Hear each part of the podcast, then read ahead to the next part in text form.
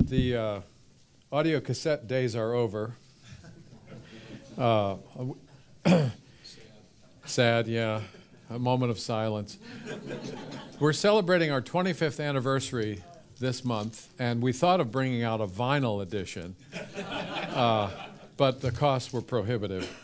I, uh, I, you'll excuse me being in a, in a mercenary mood or mode for a moment. Uh, uh, we just last night released uh, an app for Apple users, and I was just looking at the App Store. It just showed up last night. We've been working on it for months, and uh, I wrote the, I got to write the description for the App Store, and I. Uh, 25 years of audio is what it says at the top. Um, more than 10 years before the term podcast was ever used.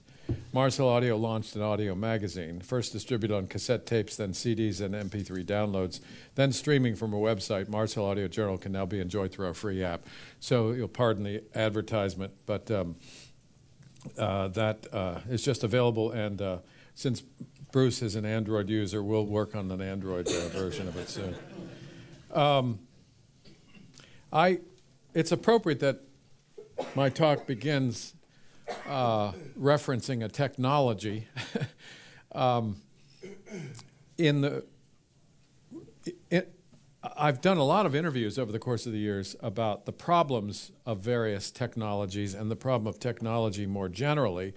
Uh, sometimes to the point where people assume I'm a, I'm, I'm a, a Luddite of some sort.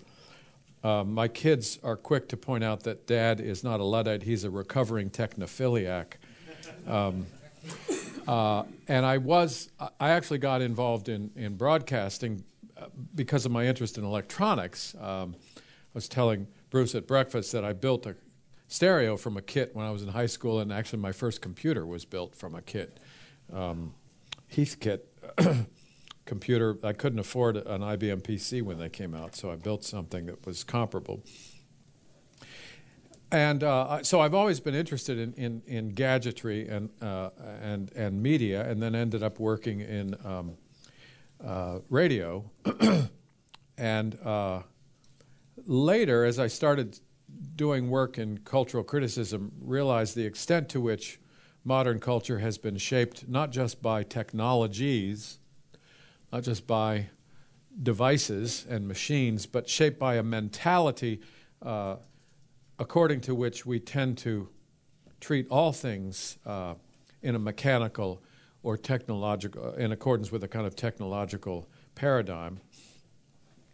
Certainly, more than ever in human history, our interaction with friends and family and neighbors and the world in general is enabled by various technologies. It's also shaped the, the, the kind of uh, the, the way we understand the world, not just the way we engage the world, is shaped by uh, the shape of those technologies. The gadgets themselves are linked to large social and commercial systems that are very interested in how and what we communicate.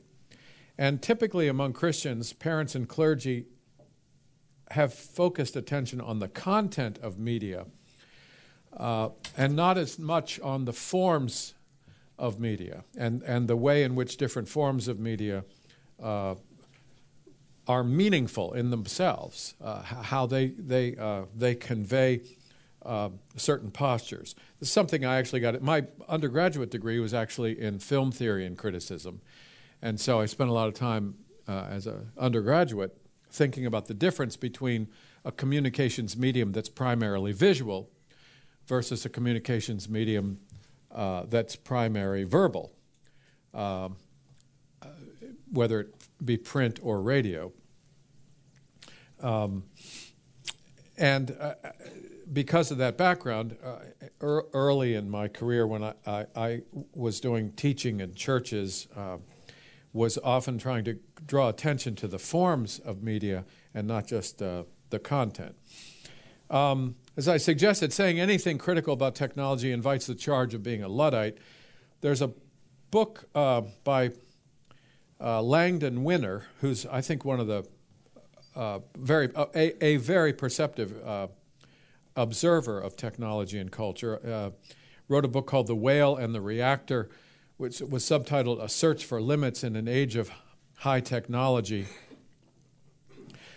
He noted in the book that his at the beginning that it's a book of technology criticism, implying he regards himself as a technology critic. But he insists that that role should be considered as analogous with that of a literary critic or an art critic or a music critic.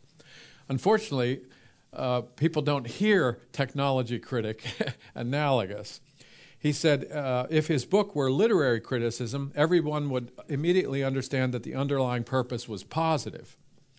A critic of literature examines a work, analyzing its features, evaluating its qualities, seeking a deeper appreciation that might be useful to other readers of the same text. In a similar way, critics of music, theater, and the arts have a valuable, well established role serving as a helpful bridge between artist and audience.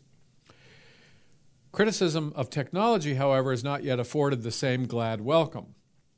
Writers who venture beyond the most pedestrian and dreary conceptions of tools and uses to investigate ways in which technical forms are implicated in the basic patterns and problems of our culture, are often greeted with the charge that they are merely anti technology or blaming technology. All who have recently stepped forward as critics in this realm have been tarred with the same idiot brush, an expression of the desire to stop a much needed dialogue rather than enlarge it. And then he concludes if any readers want to see the present work as anti technology, make the most of it. That's their topic, not mine. We can talk about technologies, talk about specific devices and their capacities. When we use the singular noun technology, sometimes rendered with a capital T, we really do have in mind a kind of mental and social and even spiritual ecosystem to which the devices have given rise and out of which they emerge. It's a recent book by Brian Brock, uh, a Christian ethicist, a book called Christian Ethics in a Technological Age, and he argues that technology is a way of perceiving all things in, in terms of objectifiable, in terms of objectifiability, rather, material efficiency, and manipulability. In other words, if I can paraphrase what he says objectifiability, material efficiency, and manipulability. In other words, all things and even people come to be regarded as objects, not as subjects, uh, subjects with dignity and moral claims, and in the case of people, image bearers of God. Uh, and in the realm of technology, all things are thus potentially manipulable in the interests of efficiency. And so Brock goes on to say, quote, technology is a human mode of thought that in rejecting any role for divine action comes to approach all things and relationships as susceptible to human ordering and management. Um, there are, there's quite a bit of literature. I guess um, Heidegger is probably the philosopher who begins to raise questions about technology as a mentality uh, that characterizes modernity. And my, one of my favorite uh, writers in, along this line was the Canadian philosopher George Parkin Grant. Uh, I put his middle name in there to distinguish him from the younger apologist from Tennessee, George Grant. I always think of them as George Grant the Elder and George Grant the Lesser. Uh, I actually know the one from Tennessee. I didn't know the one from Canada. Um, Brock is, in a sense, continuing that tradition. Uh, and following his line of argument, uh, I think it's appropriate to say that one of the effects of technology as a mentality is to eclipse our understanding of ourselves as creatures and all of the implications that our creatureliness imply. Uh, rather, I think we are tacitly encouraged to intuit ourselves as godlike in our role as makers of meaning and makers of significance in accordance with the mentality, uh, the technological mentality or the technological paradigm, creation is not perceived as an ordered and good gift from a loving and personal creator. Rather, creation is regarded as just so much raw material. In fact, that phrase shows up a lot in some of the more thoughtful criticisms of technology. The idea of creation is just raw material with which we demonstrate our creativity and power and to which we assign meaning. Craig Gay, a sociologist who's at, uh, has taught for years at Regent College, Craig Gay has argued, quote, for modern technological humanity, the important thing is not to discern how we might fit into a fixed order of nature, but instead how natural processes might be made to serve human interests. And here he's echoing a point that C.S. Lewis makes in The Abolition of Man, where he writes, and I'll do this from memory For the wise men of old, the cardinal problem had been how to conform the soul to reality. But for, for, uh, for, for magic and modern science, or that's not the term he used, he's basically talking about technology. The problem is how to reorder nature to fit uh, human desires. So we either uh, try to, uh, to figure out how to order the, our souls to fit reality, or we try to figure out how do we reorder reality to fit our desires. And Craig Gay is saying the same thing. Uh, when we cast ourselves in that sovereign role, Craig Gay points out, quote, we lose the possibility of encountering something outside of ourselves which might discipline and thus give order to our human making and willing. And he goes on to conclude, quote, in the absence of such discipline, modern machine technology appears destined to be destructive of nature, of living human cultures, and indeed of living human beings. Uh, just occurred to me as I was reading that. Uh, someone told me I have the gift of bibliography, so you have to excuse me if I, if I throw in what seem to be random footnotes often. But um, uh, Michael Hanby uh, has an essay uh, that was in First Things, and I'm blanking on the title of it, so I'm not a very good bibliographer here. But Michael, uh, who's a philosopher uh, at uh, Catholic University, has said that the sexual revolution is actually a continuation of the technological revolution. The sexual revolution is a technological revolution of modernity applied to our bodies. In other words, um, the sexual revolution is basically uh, saying we can arrange. It, it, it, amounts to regarding the body as a machine that can be uh, arranged, manipulated, rearranged uh, in accordance with whatever desires uh, uh, we we have. The subject of technology and uh, oh, by the way, I should have mentioned Craig Gay. I, here's a bibliography. the book that I'm citing is "The Way of the Modern World." Or why it's tempting to live as if God doesn't exist. Uh, a very good summary. I used it for many years as a standard reading for our summer intern uh, program. And uh, he's uh, trained in sociology, actually trained uh, by uh, Peter Berger, studied with Peter Berger, as did James Davison Hunter. the subject of technology and our assumptions about human nature is so intertwined with theological practices and cultural, or theological ideas and cultural practices uh, and institutions, it's hard to know where to begin and end. One of the points I want to make today quickly uh, is that living in a technological society affects more than our ideas. Uh, it shapes our sensibilities and our expectations about what it might mean to understand and adequately address a cultural condition. Uh, when I was working on this talk, as when I work on other talks, uh, one always faces the desire to come up with a very neat outline that works like a flow chart, which analyzes the nature of the problem and then proposes a set of responses, uh, which is, in a sense, a, an approach that we get from, from engineering. Uh, I, and I, I think that we, we all tend to think that when we're addressing an issue, it's better to address it like an engineer than, than like a poet. But what if some problems are better addressed when we think like poets uh, rather than as uh, engineers? I think um, the scriptures are filled with texts which regard, uh, and I think particularly in wisdom literature, in which reality is best approached uh, through poetry uh, rather than a kind of flowchart. Um,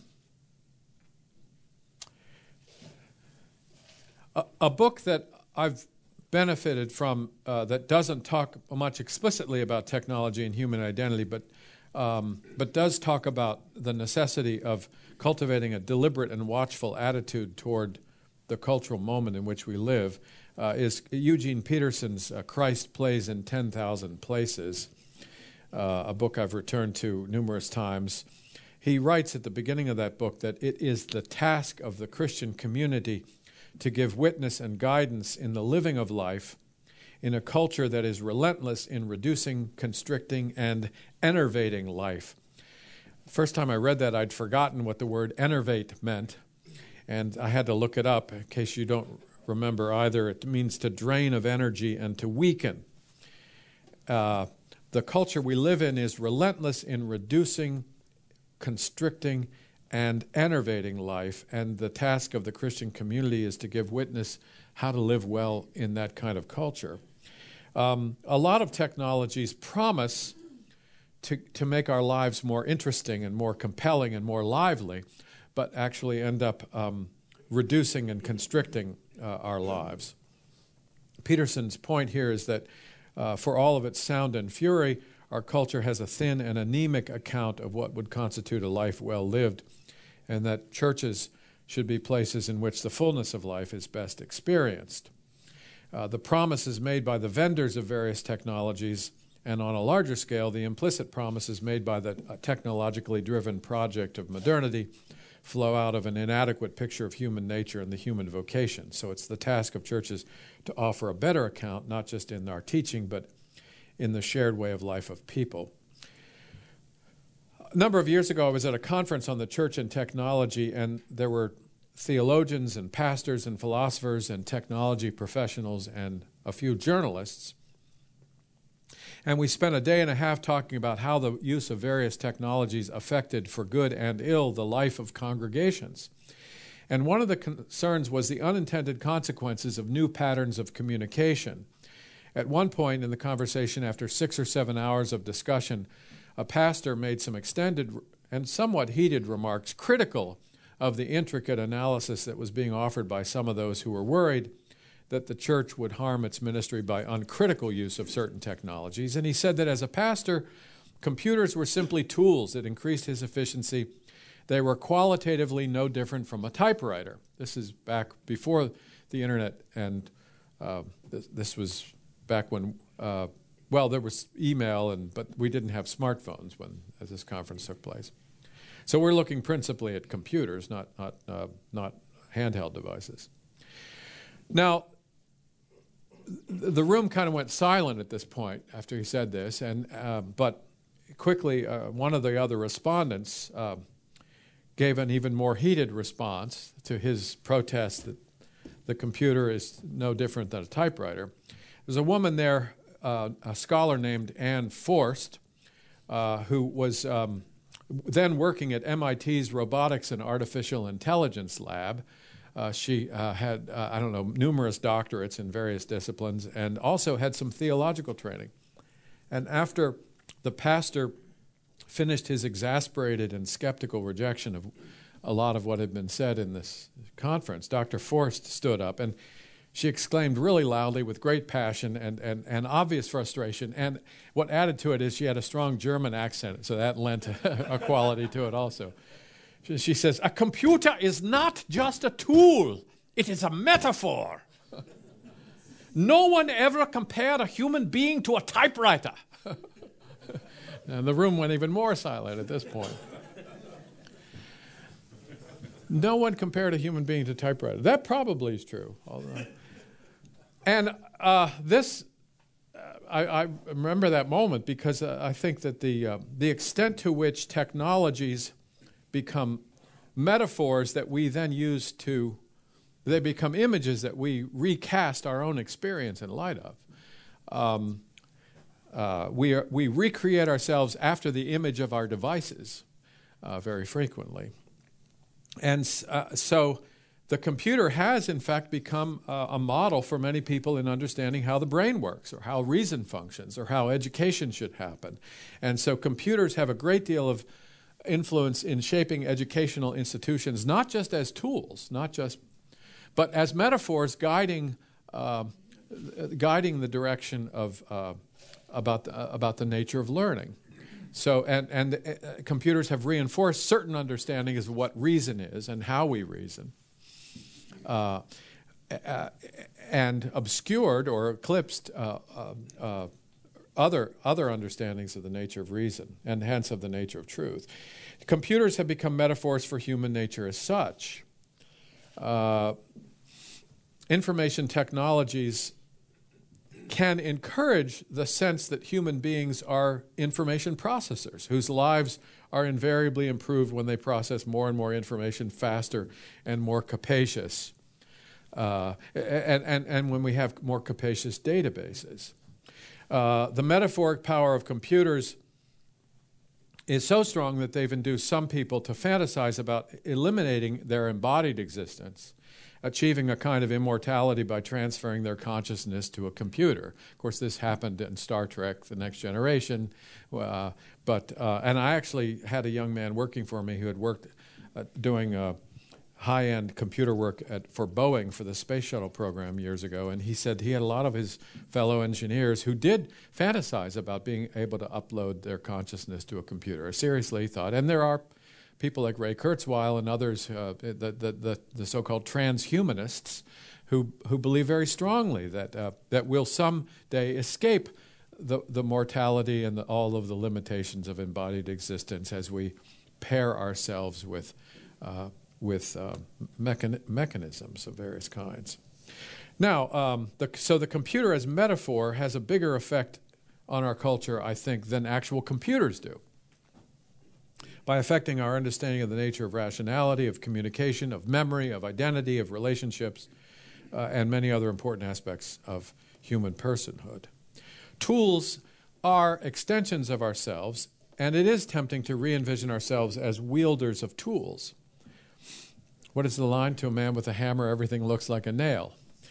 Uh, technologies enable us to accomplish old things more efficiently, to accomplish entirely new things, and to organize life in different ways. So, but far from their practical uses, technologies exert an influence on our imaginations based on the shape of experiences we have under the influence of technologies.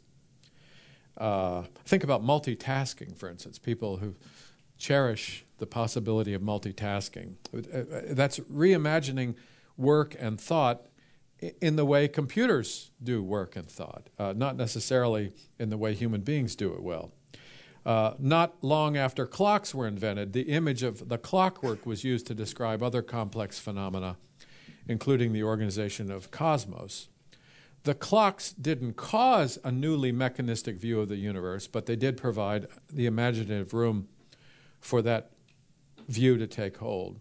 The more sophisticated our tools become, that is, the closer to th- that the tasks they perform are to uniquely human activities like reasoning or verbal communication, the more tempting it is to regard them not merely as extensions, but as reflections of ourselves, revealing heretofore concealed or underappreciated aspects of our own being.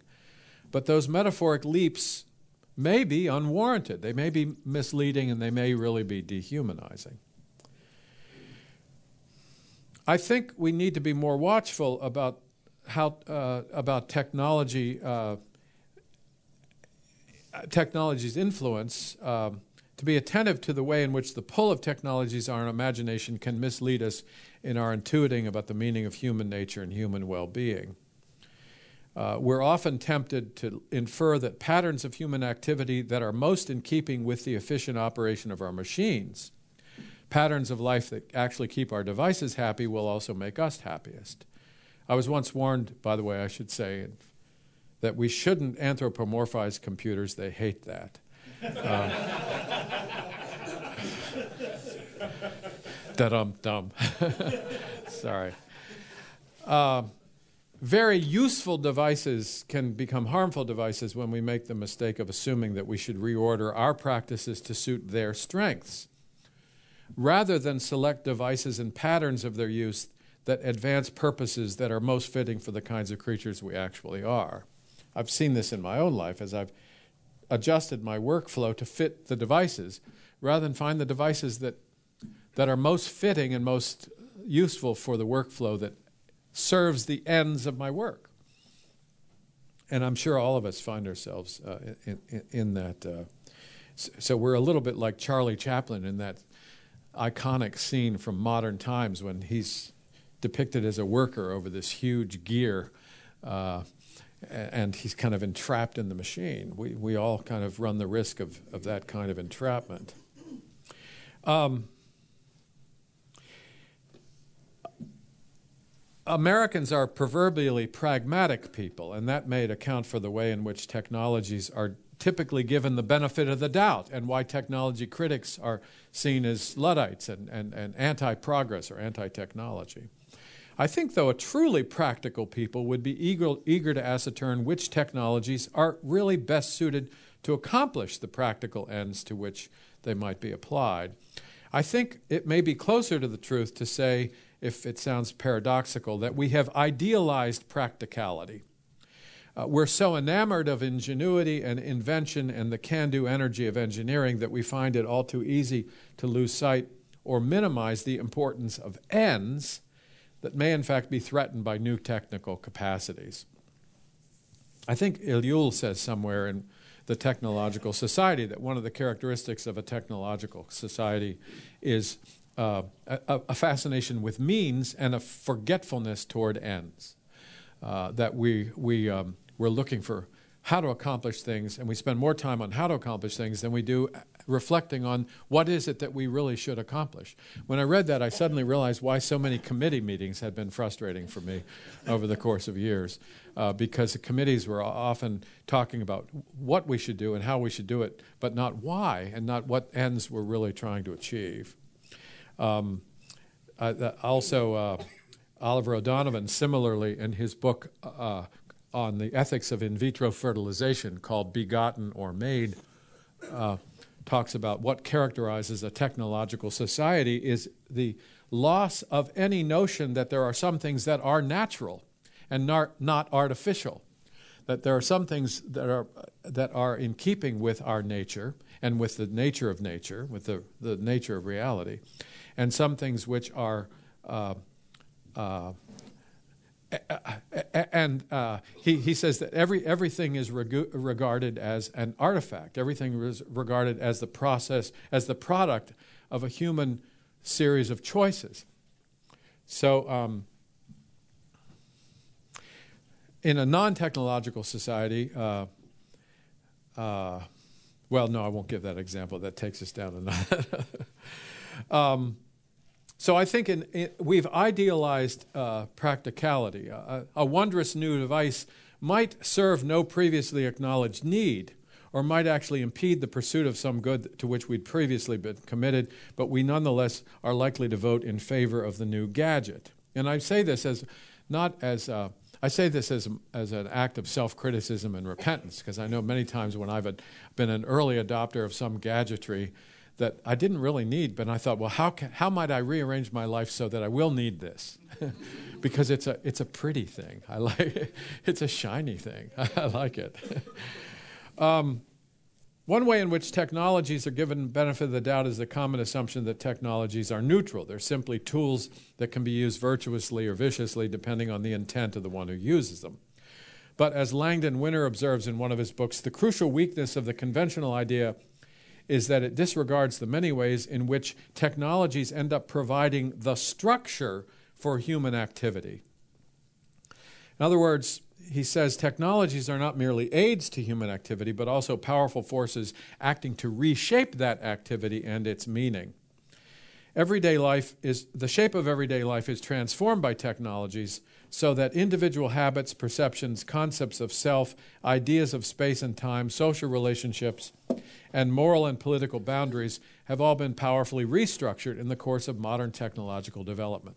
And I think here, as I read that, this was written long before social media, so called social media, and the technologies that enable social media were developed. But think about how relationships and the shape of relationships has been changed radically because of the technologies which enable, uh, which, which have been exploited by, uh, by social media. And social media being, uh, after all, let's face it, a, a, essentially a commercial project, a large commercial project. Uh, we ga- we uh, basically are the um, we are the commodities of Facebook. We're not just the users of Facebook. Um, technologies often convey new forms of power uh, and it's difficult to resist the offering of new capacities to do things, even if they're things we don't need to do or even want to do. New capacities for exercising control over nature and history are generally regarded positively by people who are afraid of angering the God of progress, and that is a cult that many Americans uh, belong to. As Christian people, our duty to love our neighbors requires that we seek the best for them, and that requires sustaining a vision for human flourishing that's rooted in an understanding of human nature that has certain fixed aspects and certain boundaries. Mere ingenuity is not a reliable asset either for individuals or societies. All the way back to the garden, promises of progress through the acquisition of new capacities demand careful evaluation. I think that Christians are almost the only people left in the West who have a good reason to have a high view of the givenness and sacredness of human nature. So we ought to be the most discerning in evaluating whether or not specific cultural forces generally and specific technological developments in particular advance or deter human flourishing. So we need to encourage the sort of technical or technological criticism that Langdon Winner is advocating, and that many uh, many other, I think of Sherry Turkle. Uh, uh, Bruce and I were talking at breakfast about Sherry Turkle and Jaron Lanier, two people who are very immersed in the world of technology. Sherry Turkle, having taught at MIT for many years, Jaron Lanier, the guy who invented virtual reality, uh, both of whom have become very critical of, of, uh, of various technologies and their social effects, uh, not just the uses to which they're put, but, but the inherent uh, prejudices they seem to, to have within them. Uh, and uh, Lanier, uh, who uh, he has a, I, th- I think it's his book "You Are Not a Gadget," that uh, where he's what I think it's subtitled "A Manifesto," uh, in which he criticizes particularly the way in which social media have taken shape. Um, but he uh, complains in, this, in, the paperback edition of that book how much he has been dismissed as a, as a Luddite. Here's the guy who invented virtual reality. he has uh, honorary doctorates from every major uh, technical institute in the country. Uh, he was scholar in residence at Microsoft for a number of years. Uh, he's like the he's like a uh, he's a member of the Digerati. He's not he's not a Luddite.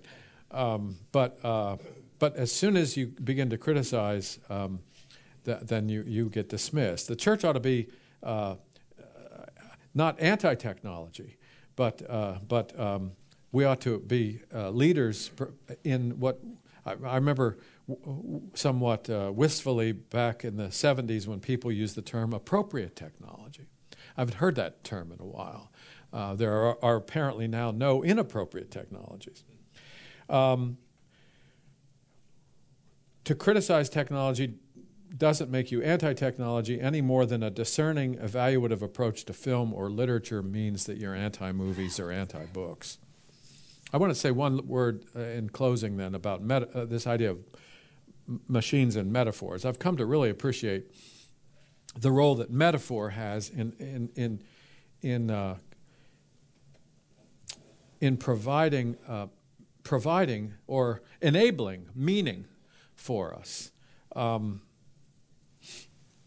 I, I, there was an essay, in, I think it was in the Journal the Evangelical Theology Society years ago. It was comparing C.S. Lewis and Gordon Clark, the Christian philosopher, on their v- different views of metaphor. And Gordon Clark took a position which you find very starkly in John Locke's work, in which Locke is very critical of the, the use of figurative speech. He thinks it's, it's obscuring and, and unclarifying. Uh, uh, and uh, Gordon Clark held this highly rationalistic, austere view, whereas Lewis believed that um, metaphors uh, were essential to the perception of meaning. Uh, Lewis once observed if our thinking is ever true, uh, the metaphors by which we think must be good metaphors.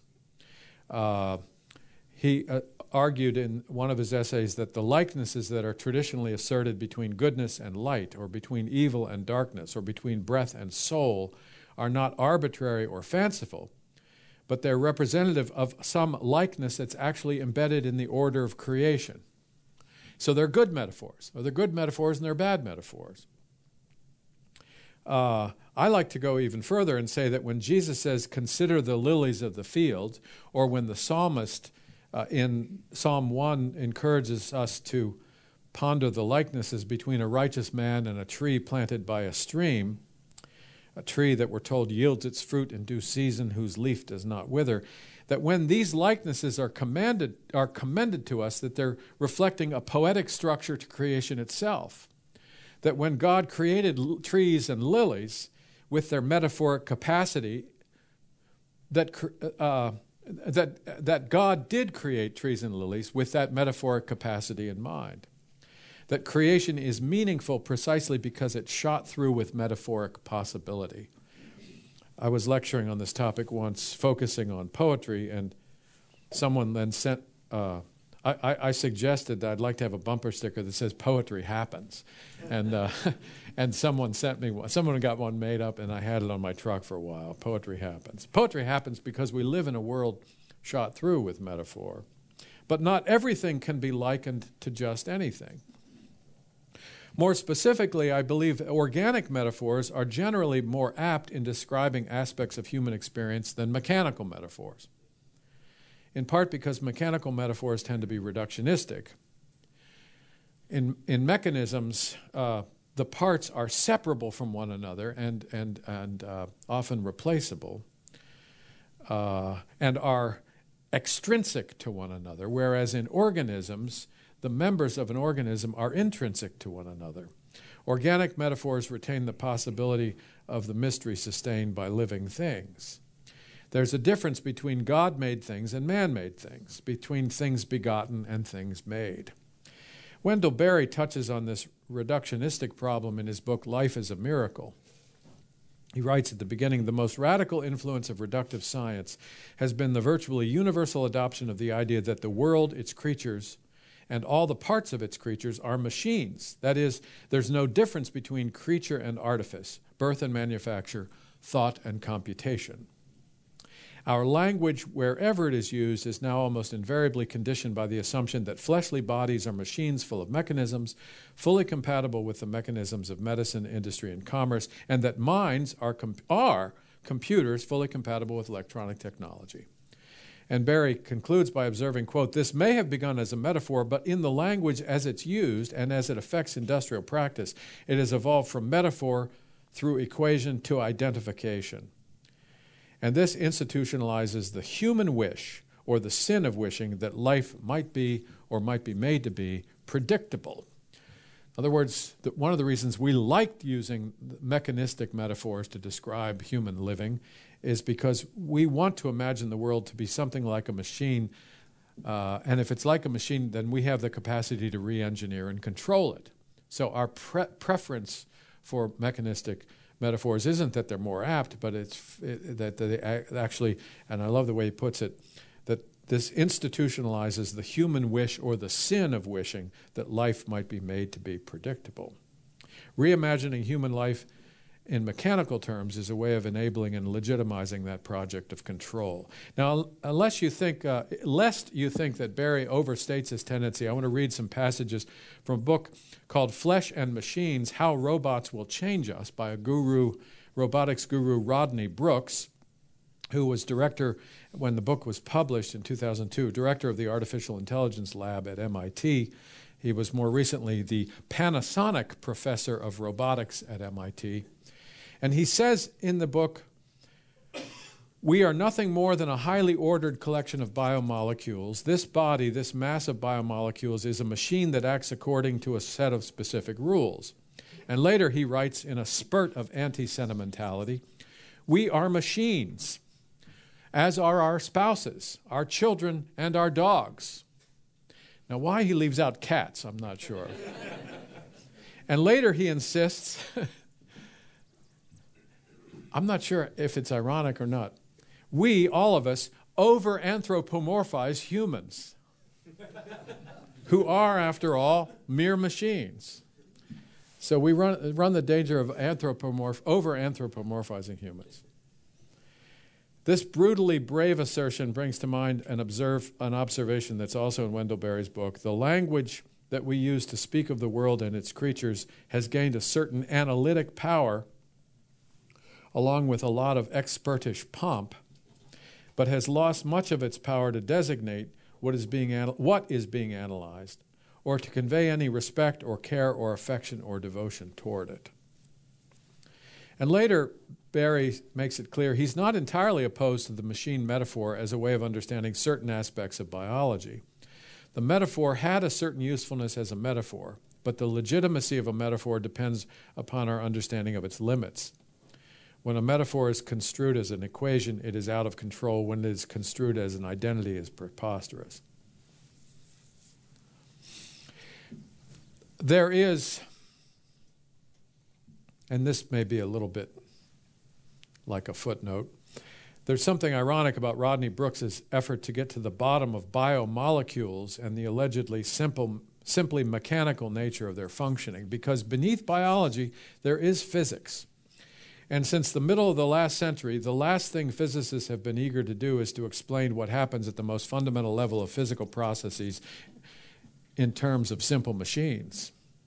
Steve Talbott, in his book Devices of the Soul, notes that for 60 years or more, quote, the entire movement of physics has been away from concrete machine models, and indeed away from models altogether. Talbott argues if you want to be reductionistic, that is, if you want to reduce higher things to the lowest level, quote, then you need to start with whatever is at the bottom. And your primary explanatory apparatus, in other words, is quantum weirdness. And the one place in science where you absolutely cannot find a machine is amidst, is amidst the scarcely utterable perplexities of the quantum realm. That's kind of a footnote. It turns out there are limits to the usefulness of the mechanical metaphors from both ends. At the macro level, at the level of life as a living organism, it doesn't explain human consciousness. It doesn't explain anything else that we really care about as human beings. At the micro level, there are mysteries within mysteries that, by contrast, make the problem of explaining consciousness look simple. I want to close with uh, a text from Isaiah. Isaiah 44. Uh, picking up on the idea of recasting ourselves after the image of our devices. Uh, this is a, a, passage that describes the folly of idolatry, in which the prophet uses language that I think also depicts an idol as a technical achievement. All who fashion idols are nothing, and the things they delight in do not profit. The ironsmith takes a cutting tool and works it over the coals. He fashions it with hammers and works it with his strong arm. He becomes hungry and his strength fails. He drinks no water and is faint. The carpenter stretches a line. He marks it out with a pencil. He shapes it with planes and marks it with a compass. He shapes it into the figure of a man, with the beauty of a man, to dwell in a house. He cuts down cedars, or he chooses a cypress tree or an oak, and lets it grow strong among the trees of the forest. He plants a cedar and the rain nourishes it. Then it becomes fuel for a man. He takes a part of it and warms himself. He kindles a fire and bakes bread. And he makes a god and worships it. He makes it an idol and falls down before it. Half of it he burns in the fire. Over the other, over the half he eats meat, he roasts it and is satisfied. And he warms himself and says, Aha, I'm warm, I've seen the fire. And the rest of it he makes into a god, his idol and falls down to it and worships it. He prays to it and says, Deliver me, for you are my God. It's a wonderful bit of sarcasm uh, in the scriptures. And again, Psalm 135 similarly picks up on this idea. Uh, the idols of the nations are silver and gold, the work of human hands. They have mouths but do not speak. They have eyes but do not see. They have ears but do not hear, nor is there any breath in their mouths. That is, they have attributes that appear to be personal, uh, as our devices appear to be personal, but the appearances are deceiving. And then comes this warning to idol makers, and I suggest to those of us who are technophiliacs those who make them become like them, so do all who trust in them. We become like what we worship. We imagine ourselves in the likeness of things that we believe will deliver us from whatever plight we're in, even if they're things that we ourselves have fashioned.